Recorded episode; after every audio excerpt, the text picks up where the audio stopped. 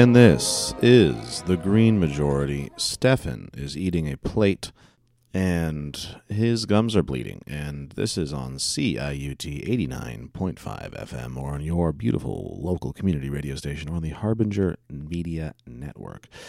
I'm David Hostetter here with Stefan Hostetter. I am not eating a plate. And The audience can't see what I can see. And Lauren Latour is not joining us today. Stefan will be interviewing a long interview we have today with Norm Van Eeden Petersman, who's a, the member advocate for the Strong Towns, which is arguing to basically push back against the car centric, more destructive ways that towns have been built over the last 50, 60, 70 years.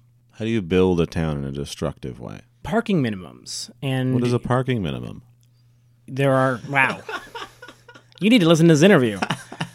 a parking minimum is there are many rules across North America that say you cannot have an establishment without a certain number of parking spots. Oh, okay, yeah. For for example, he talks about there being a number of parking spots per bowling lane that is required in many places. Bowling lane, not alley, but lane. Per lane. So if you got nine lanes, that's like ninety spots. Exactly. Ten lanes, hundred spots. Exactly. Otherwise, you can't have that lane. Or uh, yeah, or that bowling alley. And well, how else do they build towns destructively? They only allow for sprawl without allowing for more density. They don't allow trees to be on major streets because people keep driving into them. All right. Stefan's interview is coming up. I was going to mention a couple of. Uh, this is something actually Mr. Matthew Klippenstein sent us. He sent us this. Oh, Mr. yeah. Matthew Klippenstein, friend of the show. This is a he great story. corresponds with our Slack group. And he sent us this story from livescience.com. Orcas have sunk three boats in Europe and appear to be teaching others to do the same. Uh, scientists think a traumatized orca initiated the assault on boats after a critical moment of agony, and that, be- that the behavior is spreading. Listen to the, This is listen to the listen to the incredible backflips they've done to like scientize the language of this or- orca. It can't it can't just be that the orca is angry and wants to destroy the boat. It's that a traumatized orca had a crib- critical moment of agony and the behavior spreading. No, but you're missing this the most interesting part, which is the behavior spreading. This orca is teaching other orcas to attack boats. See, that doesn't sound like a critical moment of agony. I mean, That's, that does not that does not sound like a one-off flip out from one orca who's traumatized. This sounds like a plan. honestly, I hope it is, and I am really firmly on Team Orca. The Orcinus orca, that's what they're calling that. Also known as killer whales. Oh, it was a yacht that they struck. I was not aware it was a yacht that they struck. This is satisfying. No, yeah, everything about the story. I mean, beyond the fact that we are killing tons of orcas because of our terrible boating behaviors. Listen to what one of the scientists said about this. We do not interpret that the orcas are teaching the young, although the behavior has spread to the young vertically, simply by imitation, and later horizontally among them, because they consider it something important in their lives. what? Imagine the amount of orcas you have to study to even be able to say something like that. Eh, The thing about science these days, Spreading Dave, vertically, then horizontally, and it's important to their lives. if you are going to get a PhD now, you have to be way in depth. So there are definitely people who know just an amazing amount about orcas. defensive behavior based on trauma gains more strength. I think the scientists, quite frankly, think too highly of themselves, but What? They just think they know so much and they don't know that much. It Does not make any sense. So they, so they, so they resort to like using psychological language, No, which I think is vague. I think that's what's almost definitely happening is that these orca, these people know way, way, way more than we could possibly oh, understand. Oh, here we go. Here we go. they No. did their PhD. I'm not saying I'm not talking about orcas. I'm talking about psychology here, Stefan. Defensive behavior based on trauma gains more strength for us every day. I guarantee you there are five Oh, PhDs never mind, never mind, never mind. I, I read it incorrectly. I read it incorrectly. He's saying, as a theory, it gains more strength for them. All right, never mind. I thought he was saying that trauma, defensive behavior based on trauma, becomes worse every day. I'm like, there's not exponential rise in all trauma. Th- This this is simply not possible. Um, second story. The Guardian is, is still. They've done a lot of the. The Guardian has done released a lot of articles recently about carbon offsets. Okay, so previously found that ninety percent of the specific jungle rainforest offsets uh, put out by the the main offset rainforest packager company were not essentially worthless, and now they're saying ninety percent of Chevron's are are worthless. Yeah, ninety three percent of offsets that Chevron bought that they counted towards its tar- towards its climate targets and voluntary carbon markets in the last couple of years uh, were too environmentally problematic to be classified as anything other than worthless or junk. Does that mean they're committing fraud? I mean, It's a voluntary carbon market, right? This is the problem with a lot of this stuff, is that there's no one holding them accountable for saying this. Okay. So because it's considered a voluntary market, they can say whatever they want.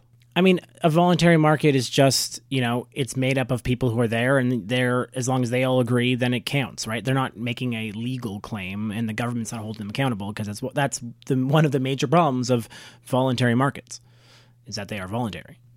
Right. And what makes it voluntary is that they're just choosing to value something that's not valued on the quote unquote real market. Well, they're agreeing to be a part of a quote unquote carbon market, but there is no actual real cap. And so they're buying emission reduction on this voluntary market, which basically is like, yeah, you can buy this and it will, and we will say that you reduce that amount. But these voluntary markets don't have any actual teeth because, again, they're voluntary. So at any point in time, Chevron could just not do this anymore and then it wouldn't matter.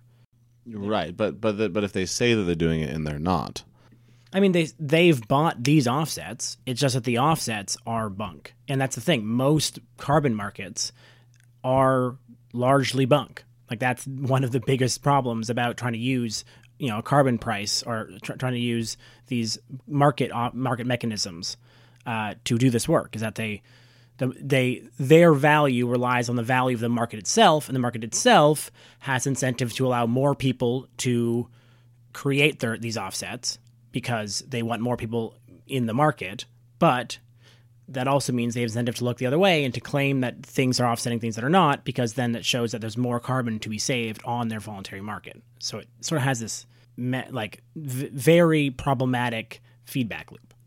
and they write the voluntary carbon offsets market is worth two billion dollars and growing rapidly, despite little evidence of positive climate impact.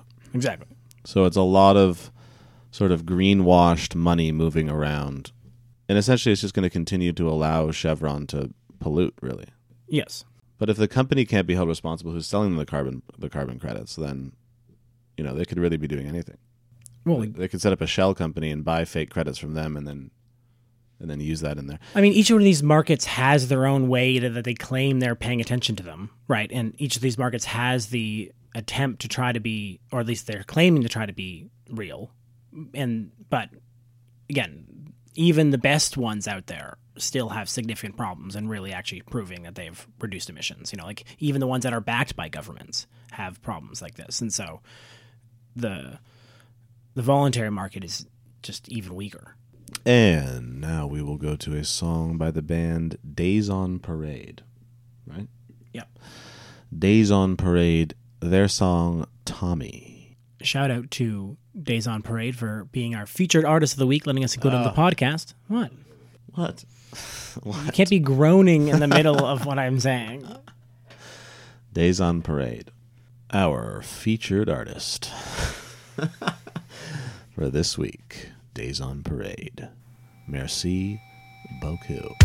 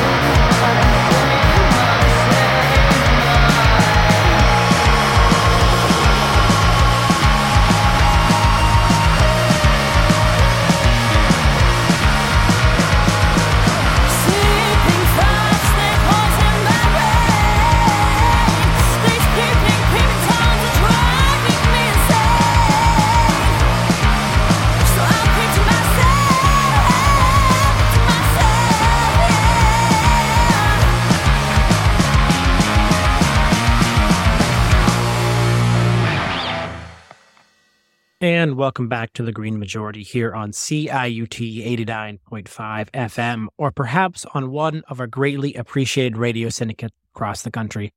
Or maybe found us on the podcast, which we have anywhere podcasts can be found, including now with the Harbinger Media Network. Some great folks and work being done over there. Check them out if you have not. As previewed earlier on the show, I am here with Norm Van Eeden Petersman, the member advocate for Strong Towns Thanks so much for being here.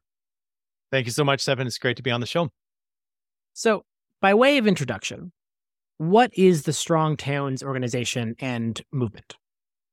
Yeah, the Strong Towns is about a message, and there's an, a movement of people that are taking this message out there. And, and our core message is that the development pattern in North America is broken and is breaking our communities. And so we're seeking to change that pattern of development, whether in towns or in cities across North America. Uh, the Strong Towns movement began as a blog written by an engineer and a planner named Chuck Marohn. He was raising questions about the ways in which we were building our communities and the ways in which the growth machine that he saw just pumping out houses and suburbs and tract developments and all of that sort of stuff was beginning to result in in mounting financial problems for communities as well as causing isolation causing so many of the things that we now see more clearly around us the, the struggles of breaking infrastructure, aging infrastructure, disconnected communities, wasteful resource usage, and really at, at its heart, a core fragility that makes us all worse off. And so the idea of the blog and the idea of the movement is that we need to get back to a way of building communities that makes us stronger and more resilient over the long term. And so when when did that blog come out? It started in 2008 and then in 2009 in Minnesota the organization was founded as a nonprofit organization. Since that time, we've grown and gained, uh, we're almost at 5,000 members who are contributing on an ongoing basis in order to keep the organization afloat.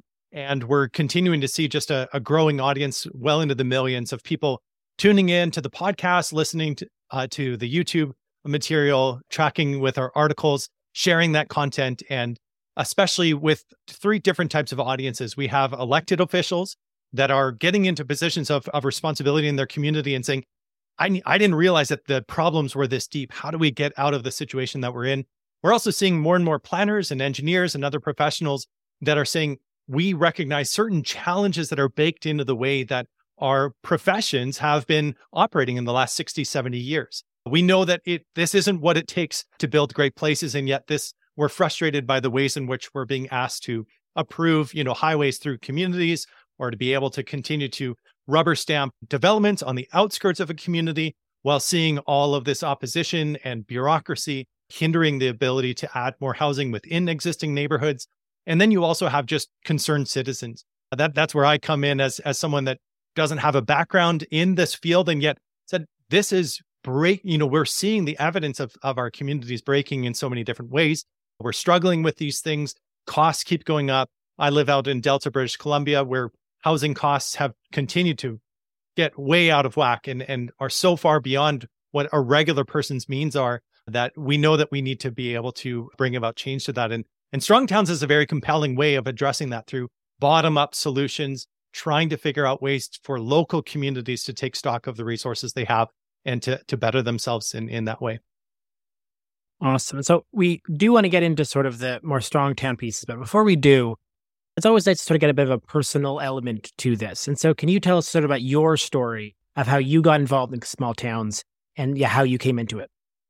Yeah, um, I grew up on a farm eh, outside of Lethbridge, Alberta, and so in that setting, I always thought that people in the city had, you know, just this glorious life where they were surrounded by other people. There was always kids around to be able to play sports with and, and enjoy things.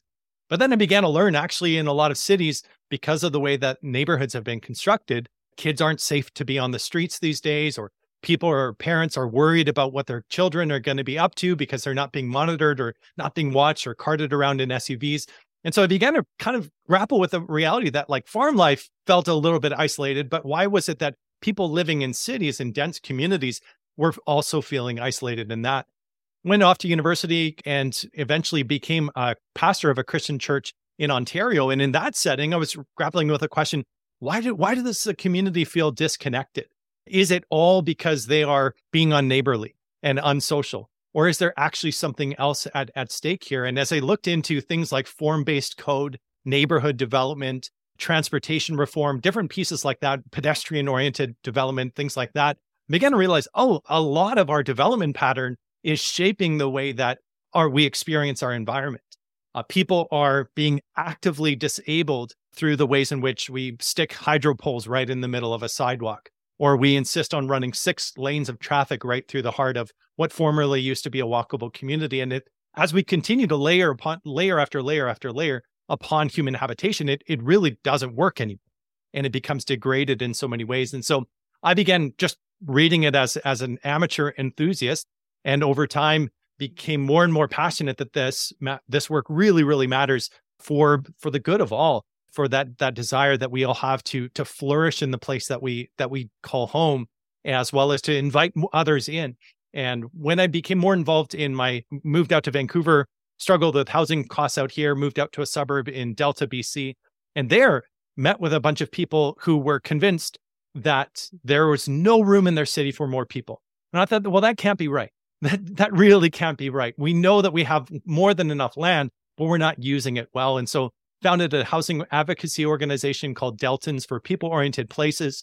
That led over time to then deeper connections with strong towns because I knew that if I could introduce people in my community to the work of strong towns, that there would be a great sort of cross pollination there.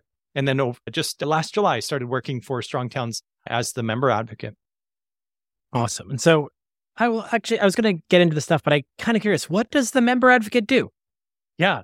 So the member advocate in, in this role, my responsibility is to really connect with members across North America to be able to what I describe as the conveyor belt, run it in two ways. One, share the materials and resources that Strong Towns has uh, to help people because our, our goal is to equip people to take action at the local level.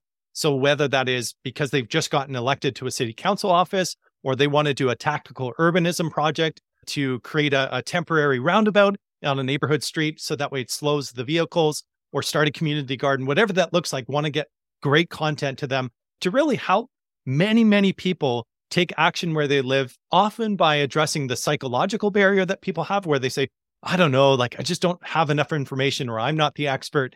And so I wrote an article a while back about hosting a block party and I called it I Just Hit Print.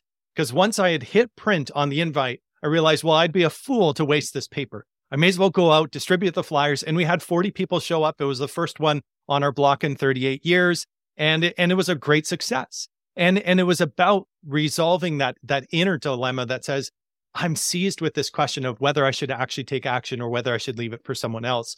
And so, certainly in, in an environmental sense, in so many other movements, we all know that there's these core barriers. But the other part of it is being able to celebrate people's stories. And so I get to connect with people and hear about the stuff that they are doing in their community.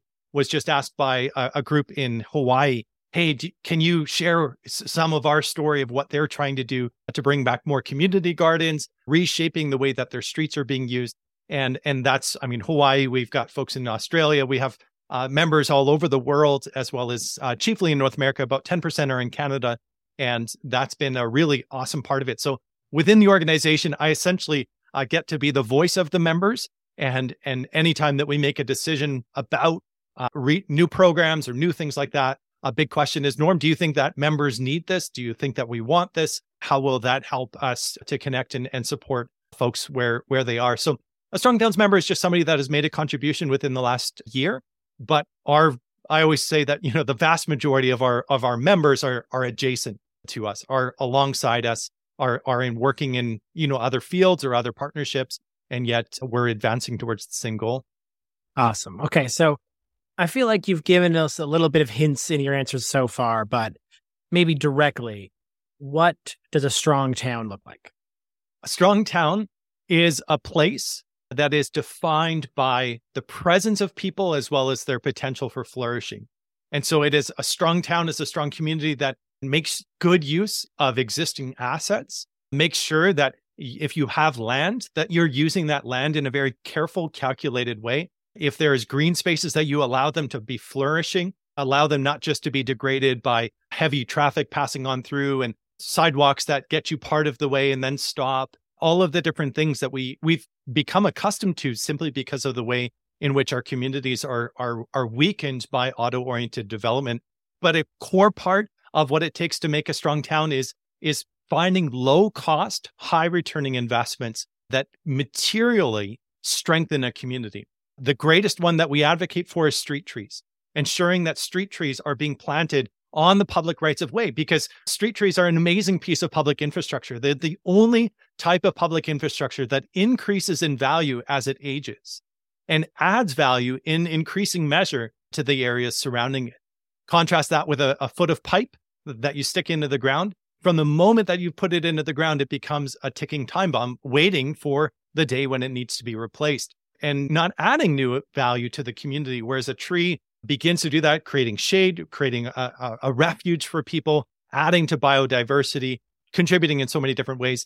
Another core part is we think like what are low cost, high return investments are getting people to start walking and biking by providing them safe and dignified routes within a community. And these routes are remarkably inexpensive in comparison with the amount of money that we spend on roads, on the constant upkeep and maintenance of highways, on all of the things where communities won't even bat an eye at spending millions of dollars on, on a major interchange project because it just happens to be in the system. It happens to be in the, the, the mechanized sort of machine that constantly is churning out new projects like this. And in comparison, bike lanes and, and walking improvements take years at times to do, even though they can be accomplished often through pilot projects with, you know, I always say, you know, go to go to Home Depot or some other store, buy a bunch of garbage bins, fill them with potting soil, stick some flowers in the top, and you have great separated infrastructure. You set them in into place and you've not only beautified the place, but you've actually made it more meaningfully engaging for people to live. Another core part of a strong town is that you must be con- constant in ensuring that people remain in the community rather than pass through it. And so we have in a, one of the challenges that a lot of our transportation policies are driven around the movement of vehicles through places. Vehicle throughput is a major item that traffic engineers are, are constantly monitoring and, and they're tr- timing the lights just to make sure that they're passing enough vehicles through. But we actually need those vehicles to stop. And, and one of the things that often happens is that you'll get planning development or development applications coming in. And if they're at the, out at the edges, the, the traffic response within a lot of weaker communities is all right, in that case, we're going to have to double down on moving people through a community because we've got edge development that they need to be able to get to the core within 15 minutes, or they need to be able to get in an uninterrupted way, which we know doesn't actually scale very well with automobiles. We need to be able to get them in. And so then you see things like six lane roads right through the middle of communities, passing by elementary schools or passing by places of worship or work. And, and the result is that it actually undoes the opportunity that we have when we commit public resources to making great places. And so Strong Towns is, is passionate to say we need locals to identify what is a, a way that people are struggling. And this is, we call this our four step process to public investment, not some big grand scheme, not some big grand strategy. Instead, identify where people are struggling, then observe and ask what is the next smallest thing that we could do to address that problem. And so if someone is doesn't have a safe route to school, how can we fix that? What, what's a small thing that we can do to begin that process? And then critically go and do that thing and then repeat the process again. We have given to ourselves a whole system since the 1960s of very mechanized, almost militarized command control systems where we want everything to come from the top down. And Strong Towns is really passionate to say, no, the results and the solutions need to be em- emerging in a complex, adaptive way where you make one change and you're already anticipating what that change will bring so that way you begin to be ready for for what sort of the organic growth looks like as you begin to see these things spill over and so that that's another core part is is allowing for prosperity through the careful use of scarce resources within a community but that a lot of times the people that are on the ground are the ones that are going to be the ones that you need to be asking the question what should we do next and we're often really hesitant to do that uh, because we prefer sort of our grand plans, our, our big strategies that have gotten us into this situation. Yeah, for sure. I mean, anyone who's listening to this from Toronto or our area can certainly certainly relate to some of the challenges of, of the grand plans. Although I'm curious, one of the challenges that of course exists within going to community is this, as you noted, strong position by some people that you can't fit more people into it that you can't that any more neighbors are going to be bad that you know the sort of not in my backyard experience of people not wanting to have more development or or an apartment building in their space. How do you talk to those people and you know win them over? So this has been i think an area where strong towns has had a great deal of success because our argument begins with a financial question can we afford the type of development that we've committed ourselves to and can we afford it not just in the first life cycle of the project, but over successive life cycles? And the answer is no. When you develop a suburb, in contrast with, say, a rural outpost or a rural community, I grew up on a farm and we had to have our own septic system. We had to provide for our own drinking water through the local irrigation canals. We had to be quite self sufficient on the farm. But what we observed is that a lot of suburban developments were popping up and they're being built all at once into a finished state which means that the entire development gets built all at once. It all ages at the same speed, which is one challenge in terms of property values and, and the values of the assets that are there. And the fact that when replacement begins to happen, it happens as an avalanche rather than just as a trickle of one, you know, in a healthy neighborhood, you would have one home that's a bit older and that's the one that gets the roof replaced. And then that sets off the next person nearby to be like, oh, maybe I should think about doing that. In a lot of our suburbs, what we're going to see is that they will all face these huge repair bills all around the same time. And you see all of the challenges that come with that. But tied into that is that the suburbs are being built, especially in Ontario. We lived outside of St. Catharines, and you could see this where they're being built with a high degree of service. Rural areas don't expect a high degree of service. But our suburbs, we've basically made the promise you you can live out in the community and have a high degree of service, which then raises the question, why would you ever let anyone else in? You have all that you need. And so in Strong Towns, we talk about that as the bad party. In a good party, if you're hosting a party and some other people show up that you didn't ex- expect, but they come with other things with them, in a town context, that would be we can now afford not just a volunteer fire brigade, but a paid professional force, or we can now have better water than we previously did because we have more people coming in. Then the result is you're like, oh, this is a good party. Like as people enter, it gets more engaging. The suburbs are a bad party. They are a bad party because the roads become more congested and you're dependent upon those roads because the sidewalks are inadequate. There's no way that someone's going to walk five kilometers to the local store or different pieces like that. But there's also there's no new additional spending that is going to come into your community. The, the money would just be going to pay for other things elsewhere. And so you see this with, you know, brand new community centers being built out on the outskirts of a community. Well, that means they have everything that they need. They have the school most of the time, they, they have the community center, and they basically get to just drive to everything that they need within 10 minutes or 15 minutes. And, and the sales, the realtors are more than happy to sell that vision. Move to the country. You're only, you notice how those, the brochures are always like only five minutes from downtown Oshawa or five minutes from, you know, Pickering. And you're like, yeah, but for how long? because we have this in our community where we have towers going up and they di- they advertise 360 degree views in White Rock, BC. Well, that's a check that you can't cash because before long another building is going to come along and suddenly you're down to 340 degree view. Well, you were promised in the brochure. And so this is the challenge that we do come up against and one of the ways in which Strong Towns pushes against this is to say that no neighborhood should be subject to radical change because that's what a lot of people do fear. They fear radical change where they come back 10 years later and they don't even recognize the place that they're in. But the flip side of it is no neighborhood should be exempt from change. But most of our suburbs, even with their, their design standards, all of the different codes that they have, have exempted themselves from any form of ongoing change. There's no new small business that starts up in the front yard of one of the parcels. There's no, you know, redevelopment to, to turn it into an apartment or things like that because it's all built all at once to a finished state according to a master plan, everything in its proper place. But that's very modern and doesn't allow for a complex adapt adaptation to what's going to take place. And so when you begin to see that every neighborhood should be able within that neighborhood to develop housing to the next increment of intensity.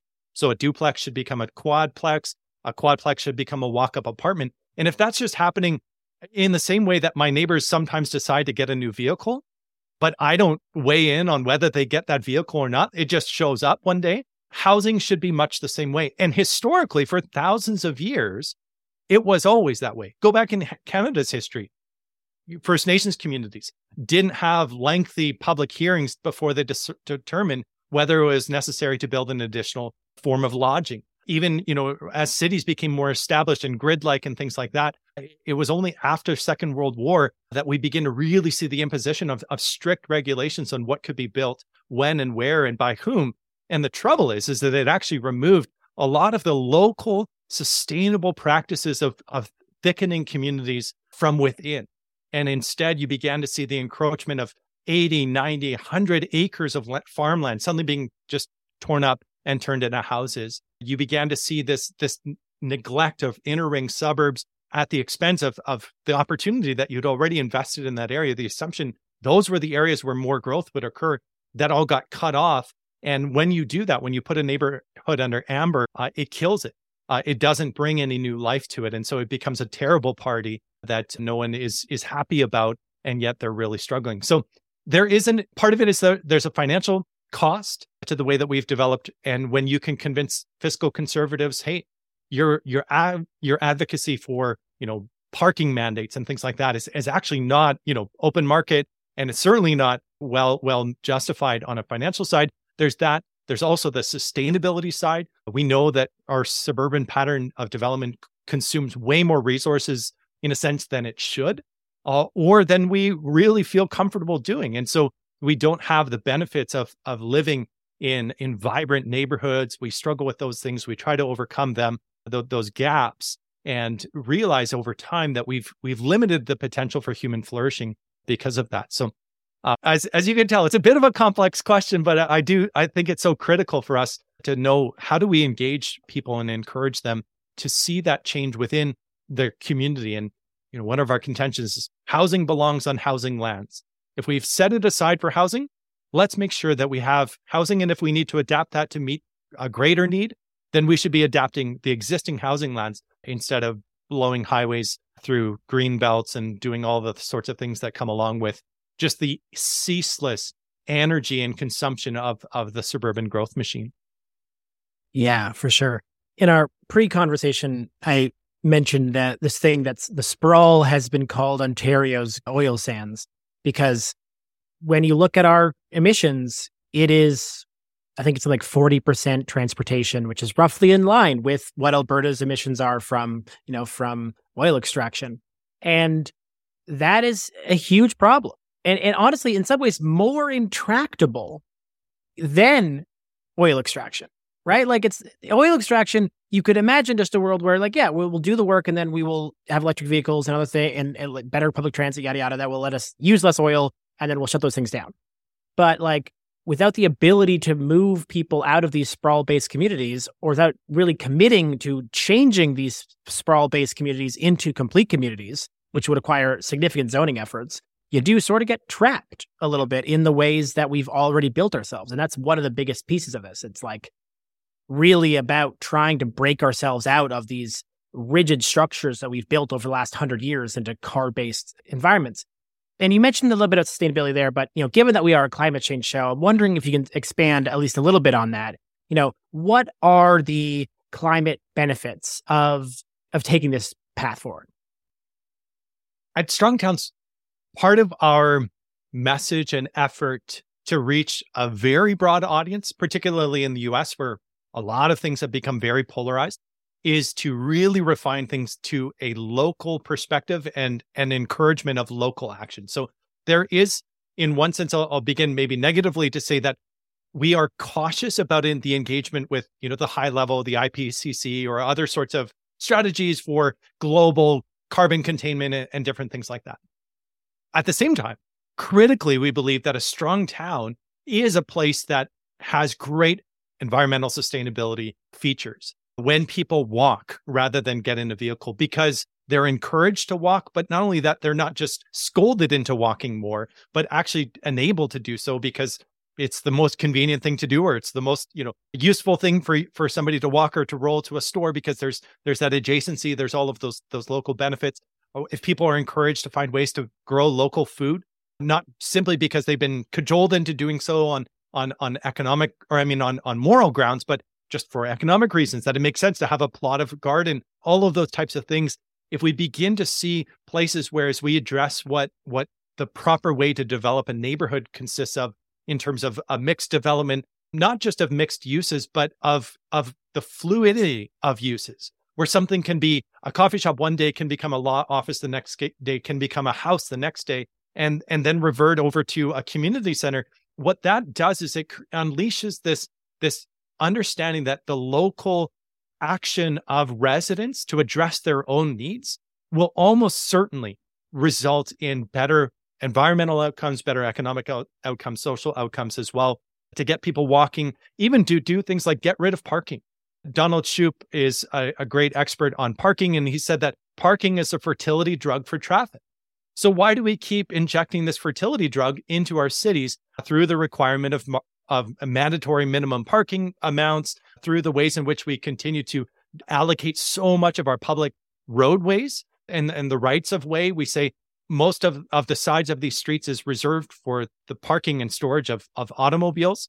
We have options. We have the choice to be able to do otherwise. We can say, you're going to, you know, be able to benefit a community if if there's less space devoted to tarmac, if there's less ground allocated to just impervious uh, storage spaces for for vehicles. And so that that's a key part of it. Another element of it is that when a community, one of the consequences of our very consumptive practice of building su- suburbs, building them all at once to a finished state means it's really difficult to reuse anything because you would simply not have enough, you know, raw materials from one demolition to be able to use on on a secondary structure. Everything has to be new. Everything is shipped in. Everything is brought in often from overseas or from other places. And and the strong towns approach would say, no, as you develop incremental change within neighborhoods, you actually create a lot of opportunities, much like in the old days where a lot of banks were built with the rubble of what preceded, you know, what used to be on that site. A lot of homes used to be constructed at least 20%, 30% with recycled material. And now it requires, you know, very heavy rebates and all sorts of special schemes in order for us to do that. But an element of that is because we've not allowed sort of shifts within the neighborhood to occur just by right, sort of as as somebody says, I'm ready to make an investment in my neighborhood. I'm going to do these types of things. Another reality is that things like infill development. I always joke that infill development feels like something you're just getting at the dentist. Strong towns, we would say, no, it's in neighborhood investment is truly what it is. When people invest in a neighborhood, they're adding new types of housing or they're adding new retail. All of those things will have a, a consequence of creating more local structures. If you add in local food production, you can really begin to supercharge the capacity that a community has, not only to be environmentally sustainable, which is a great outcome and a necessary one, but also resilient to natural disasters. So there's a future proofing that's there. Uh, we often invoke uh, Nassim Taleb's idea of anti fragile places, the idea that you need places that actually become stronger as they are tested rather than get pushed to a breaking point and then simply break and, and collapse. A lot of our suburbs are incapable of, of enduring much stress. Even a modest adjustment of interest rates is enough to send people fleeing for the exits. Well, what does it look like for communities to become stronger so that we have this ability to develop again within our communities? Um, but one thing we know is we can't be squandering land. I was just reading there's the Highway 413 project in Ontario is looking at 2,000 acres of our most productive farmland 400 acres of greenbelt to be cut through. That that's a stunning, a stunning and catastrophic decision making that that can't be undone. Um, I've been reading a great book by George Monbiot called Feral, Rewilding the Earth, Land, and Sea. And it is, it's again a, a great testimony to the long term impacts of improper use of place. But then we pair that with a really positive vision that when you get place right, uh, place becomes inclusive, place becomes diverse, place becomes a good party where everyone benefits together. Yeah, I think more and more you're sort of hearing this conversation around ruggedization, or you know finding ways to make our communities more resilient in in really every way, right? Like it's not just as you said financially resilient, but also, you know, it, when it turned when it like during an ice storm, for example, is an example of how quickly you can see how poorly often we are able to bounce back from that because of you know if you lose one like during the ice storm in that that we experienced here in Toronto, my my dad was out of power for two weeks because he was in a you know he was in a less dense place and it does so happen that a tree fell on a power line just going to his house specifically. And so because of that you know that was like the last thing to get dealt with. And for two weeks in december and january you know they were without power. Luckily they were able to rely on the community which is yeah. yet another example of how you can actually begin to make yourself more resilient, which is actually having a strong community around you to sort of like power their furnace so they could at least stay in their house and not freeze. Mm-hmm. But still, everything else was an issue for for multiple weeks, and to the point where they had to like, you know, they were considering going to a hotel for a little while. They ultimately, I think, didn't have to, but that's just one small example of the ways in which you know poor planning and, and, and lack of community resources can really create these ways where one thing goes wrong and it just tink tink tink tink tink tink tink, and you're and you're without power or in a place that is really quite dangerous. Mm-hmm. Um, and so let's talk a little bit about barriers because obviously, you know, this is a bit of an uphill fight. You know, it kind like my read on this is that you're sort of fighting about a hundred years of urban planning, approximately, Hmm. And and so there are so many things that are ingrained in the way we do things and so many things that were built for, you know, not now, that's for sure, built for 20, 30, 40, 50 years ago. And so as you're doing this work, what's the sort of the biggest barrier that you face and and how do you man navigate that? The single biggest barrier is the perception that there's always an orderly solution to every major problem that we face. For example, in the world of urban planning, there was we have slums or we have degraded sort of communities. To do that, we just need to bring in the bulldozers. We need to introduce the highways. We need to basically like wipe those areas away and and re- export all of the the hu- human habitation for those that were wealthy and privileged, move them out to the communities, and then basically just make the rest of the city work for them. And it was that same sort of top down orderliness that also resulted in you know the mapping out of power grids and ensuring that every every so often you had a large coal plant that basically generated all of the electricity in order to create the the systems that were necessary for the entire entirety of across Canada or across North America for that to work. And that is it continues to be a great barrier. We we describe a lot of our current regulations in North America, and I, I mean I spent time in Ontario and know this certainly applies to here. The, that a lot of the systems are very orderly, but they're dumb that parking regulations are a great example of this. You have a bowling alley and it requires, you know, X percent, X number of bowling lanes per, uh, X, pardon me, X number of parking spaces per bowling lane. If you have a restaurant, you can only have a certain number of tables and you end up in these really silly situations where the regulations are not fit for purpose. And so in contrast, strong towns would say, as we, and we see this all the time as we, we talk to members, as we find like local leaders that really begin to be captured by this vision, they realize that there's something powerful in a complex or a chaotic, even, but smart approach, which is identifying how is a community like a natural ecosystem? How is it like a verdant rainforest or a, a, a you know a lush forest? In contrast to a cornfield, where a cornfield is very orderly, very prescribed. And I think as as communities begin to grapple with things like doing a pilot project, what's stunning at times is they will mark out a simple bike lane and then they want to extrapolate from that is this a success for the whole city? Well, that's the wrong question to be asking. Only ask, was this a success here or should we try it elsewhere? People ask, like, hey, I didn't see anyone, you know, no one is cycling these days. That's the same thing as saying, you know, next to a river, no one is crossing, so we don't need a bridge. I mean, there may be situations in which you realize, oh, this is a situation that calls for this type of change. And so that is a major barrier. It is a barrier that underscores why, for example, housing, it's difficult to scale up within a neighborhood. Why we're also very resistant to allowing buildings to be built up to at the street level, to be built at the street where throughout thousands of years, we always saw that buildings were built right up to the street, except for, you know, wealthy manor homes and things like that. And the reason you would do that is because that's where the activity is. And it also preserves the remainder of your parcel of land towards the back to be used for other purposes. Either you you carve it off and you allow somebody else to use it, you do all those types of things. Instead, we have these very generous setbacks. And the trouble is, is it's wasteful of so many things like that. And it's because of a zeal that every every aspect of the city be very orderly. But the trouble is, is it becomes very dumb in that way as well. It cuts off opportunities. It assumes that you know, St. Catharines is the same as as St. Louis or any other place, and and you create those deficiencies in that. Another core part of it is a, a major barrier is cheap energy. That would be on the environmental side. Cheap energy is continuing to fuel a lot of our very wasteful practices. But tied into that, and a major barrier is cheap money.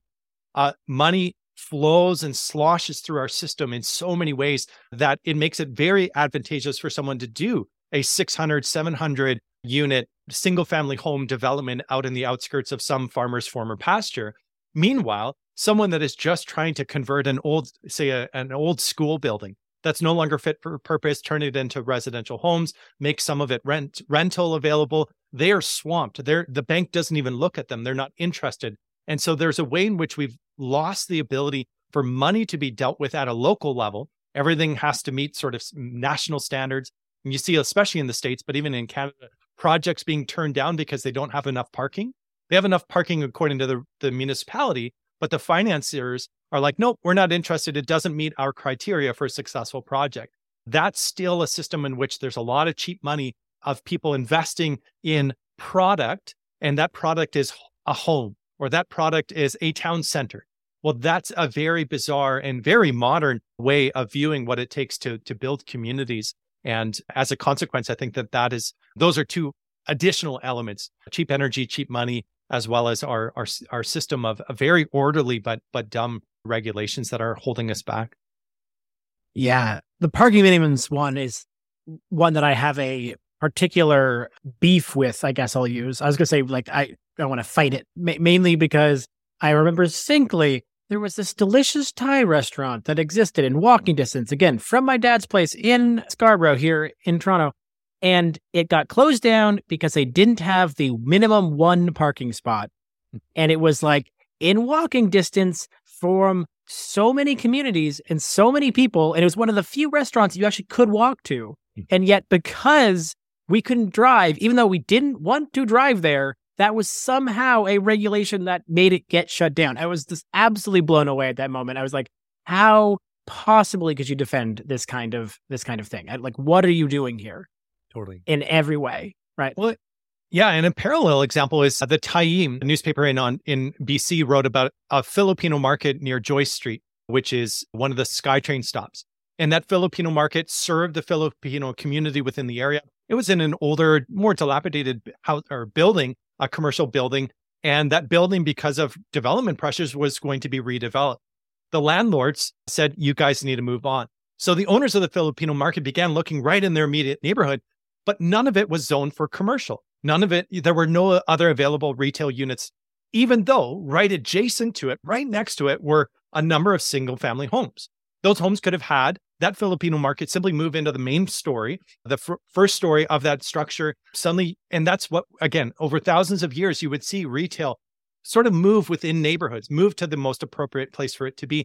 And where does that market needs to be? It needs to be where the people are.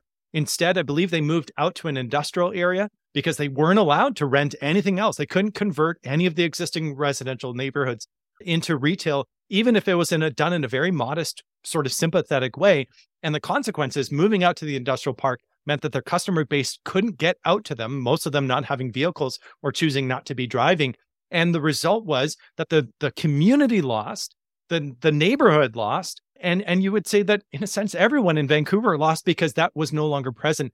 And, and the result was a consequence of these very strict defined terms of this is retail, this is residential, and the two shall never meet. When in fact, I mean, all of our older neighborhoods, you'll see dentists occupying the first floor of, of an old house. You'll see a law office on the third story in an apartment. You'll see an immigration consultancy firm, you know, in the back shed of, of some place. There's so many things. And this is the common way in which we used to build communities. And so Strong Towns is not just a traditionalist organization, but our observation says emerges from the idea that there are these age old practices that we would do well to learn from. And that the last 60 years of the suburban experiment has been a, a stunning failure has not produced wealth has not produced environmental sustainability has not produced any any meaningful sense of of you know anti-fragile capacity to endure um, we're seeing an escalation of of major problems and and the question is maybe we need to learn some with some humility from our forebears I think of that in terms of the environmental movement as well.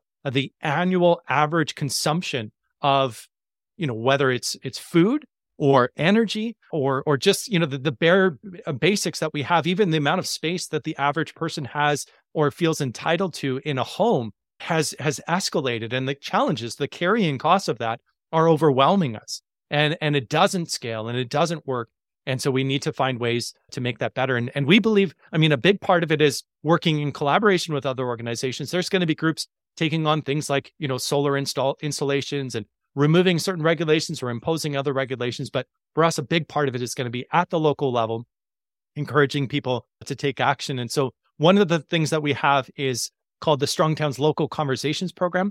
Our, our goal is to create over a thousand local conversations where these are just discussion groups, people that meet up and say, all right, let's talk in our local community. What what's going on? We're seeing more and more groups that are devoted to addressing the need for more housing or for other types of services our goal is also to, in places where those types of groups don't currently exist, to start conversations at local libraries or in local coffee shops or pubs or wherever it might be in a park. Uh, just yesterday or last Thursday, we went for a walking tour in our neighborhood called Housing Policy Walk. And it was an opportunity just to look at different forms of housing and, and the barriers that they face within the community and, and to try to engage folks that otherwise might not know about this stuff or care about it to bring them into that conversation. And, and in doing so, I think to create a deeper awareness of what assets we have at the local level. You know, not all hope is lost. There's so much opportunity that we have ahead of us, but also to to face those challenges head on. Amazing. And so, second to last question.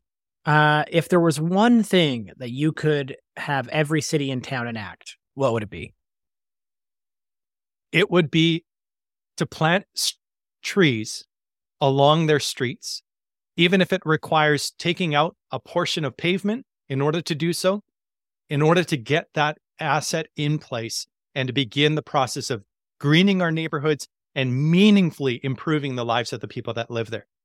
I would say that everywhere that you have a fire hydrant, take out the portion portion of pavement that sits right in front of it. You don't even have to put the curb back up, but put a tree there. No one can park there anyways, and fire folks are more than capable of moving their hoses around a tree but to do so because one of the things that is harming our cities, and this is across Canada, is the deforestation of our communities.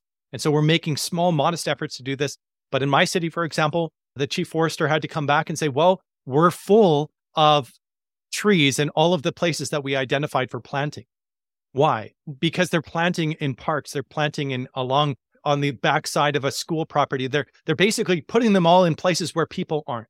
The trouble is that we need them to be on our streets. That is one of the greatest ways in which we will get people to walk when it's raining, walk when it's snowing, walk when it's sunny. And particularly as we see increasing heats in our community, we know that we need shade. We're opening cooling centers in neighborhoods where trees previously had that function. And so that would be one of the best, simplest uses of, of public assets in order to improve really every city across across the country.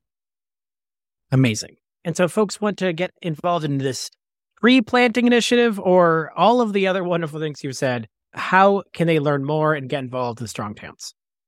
Yeah, love to have you come visit us on the web at strongtowns.org. So strongtowns.org and just poke around, look at it, check out the articles page, take a listen to the Strong Towns podcast. If you are on any of the podcast apps, you can just search for the Strong Towns podcast.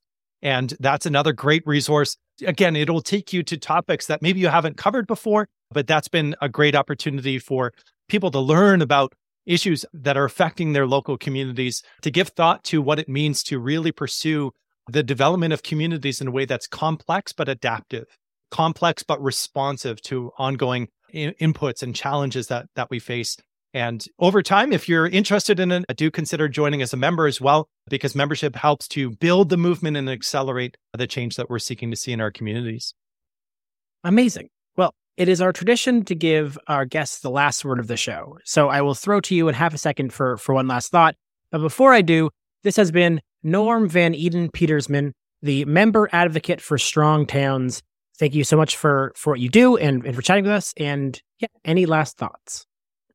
just an encouragement. Look around you.